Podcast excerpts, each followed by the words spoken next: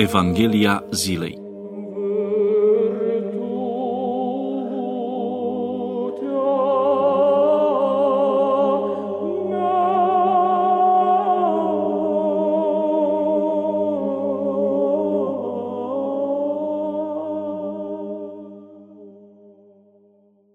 Citire din Sfânta Evanghelie de la Matei, capitolul 23, versetele 23 până la 28. Zisa Domnul către iudeii care veniseră la dânsul, Vai vouă cărăturarilor și fariseilor fățarnici, pentru că voi dați zeciuială din izmă, din mărar și din chimen, dar ați lăsat părțile cele mai grele ale legii, judecata, mila și credința. Pe acestea trebuia să le faceți și pe acelea să nu le lăsați povățuitori orbi care strecurați țânțarul și înghițiți cămila. Vai vouă cărturarilor și fariseilor fățarniși, pentru că voi curățiți partea cea din afara a paharului și a blidului, iar pe din lăuntru sunt pline de răpire și de nedreptate. Fariseule orb, curățește întâi partea cea din lăuntru a paharului și a blidului ca să fie curată și cea din afară. Vai vouă cărturarilor și fariseilor fățarniși, pentru că vă asemănați cu mormintele cele văruite, care pe din afară se arată frumoase, dar înăuntru sunt pline de oasele morților și de toată necurăția. Așa și voi pe din afară vă arătați drepți oamenilor, dar înăuntru sunteți plini de fățărnicie și de fără de lege. Meditație la Evanghelia zilei Nu știm exact când au apărut farisei în istoria poporului sfânt. Faptul că nu sunt amintiți în Vechiul Testament este un indiciu că ei au apărut după încheierea perioadei biblice vechi testamentare, respectiv după secolul IV înainte de Hristos.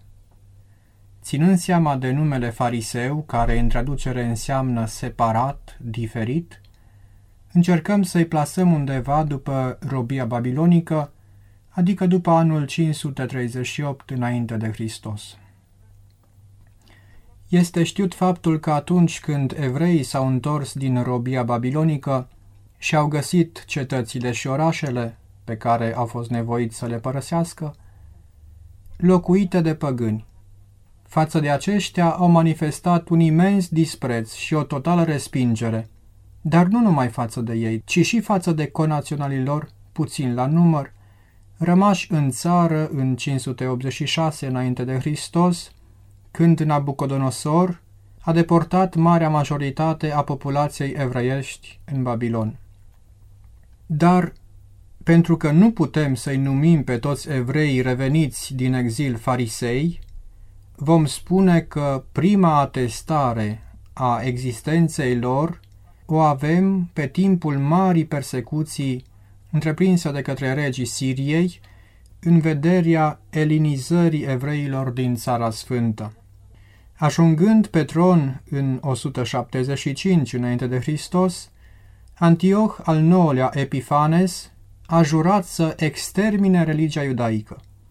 Astfel, în 170, monarhul sacrileg a pătruns în locașul sfânt și a ridicat tezaurul templului.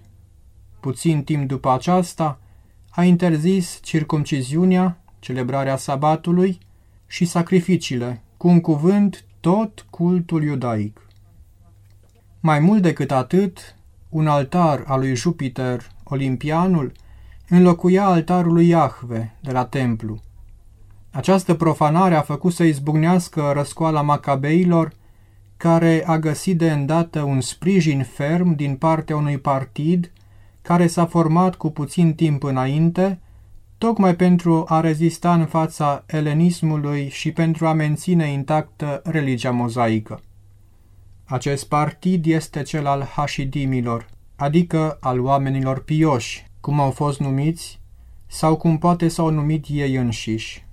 Hașidimii sunt socotiți a fi străbunii fariseilor.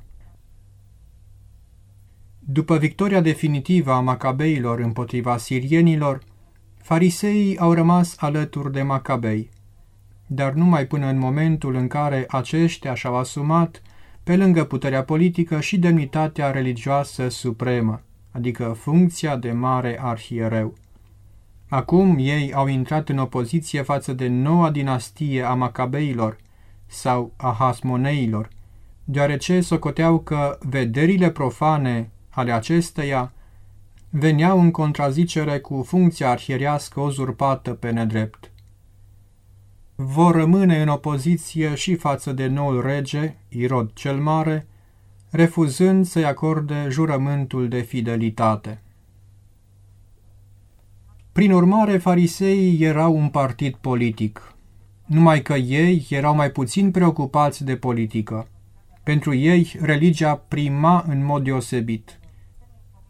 Erau naționaliști, democrați și religioși. Naționaliști pentru că se opuneau elinizării, democrați pentru că erau preocupați să câștige simpatia poporului și religioși pentru că se socoteau adevărații interpreți ai prescripțiilor Torei. Nu candidau la alegeri pentru că monarhia pe vremea aceea nu era constituțională. Regele avea puteri de pline în stat. Să amintim numai faptul că regele Irod cel Mare, vasal al Imperiului Roman, cu ajutorul căruia a și reușit să ajungă la domnie, și-a suprimat întreaga familie, soția, socrii, copiii, pe motiv că uneltesc împotriva lui, că uneltesc ca să ia domnia. Mai apoi, atunci când au venit magii de la răsărit și l-au întrebat, unde este regele iudeilor care s-a născut, căci am văzut la răsărit steaua lui și am venit să ne închinăm lui? Regele Irod a adunat pe toți arhierei și cărturarii poporului, căutând să afle de la ei locul unde se va naște Hristos și aflând că este profețit ca Mesia să se nască în Betleemul Iudeii, a trimis soldați care au ucis pe toți pruncii care erau în Betleem și în toate hotarele lui, de doi ani și mai în jos, calendarul numărând numai puțin de 14.000 de prunci. Dar să revenim la farisei.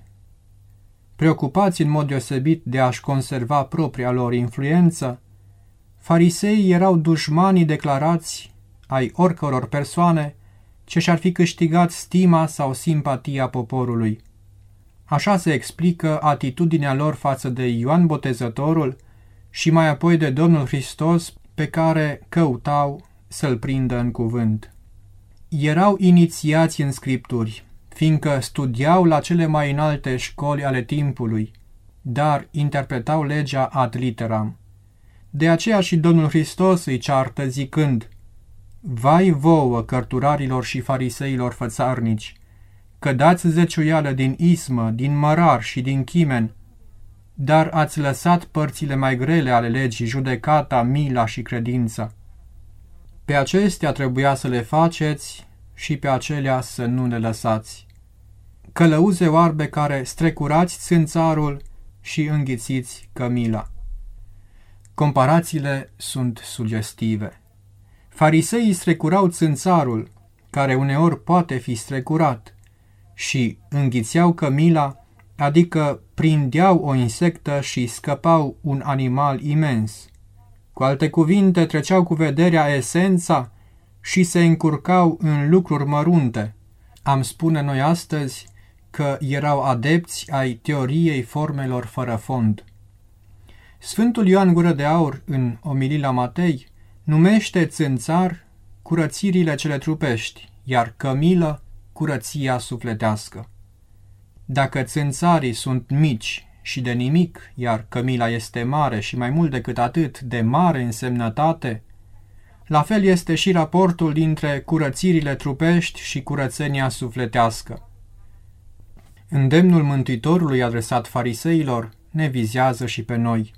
Spune Domnul Hristos, curăță întâi partea din lăuntru, ca să fie curată și cea din afară. Adică să ne păstrăm curat ochiul inimii, să ne păstrăm curată conștiința.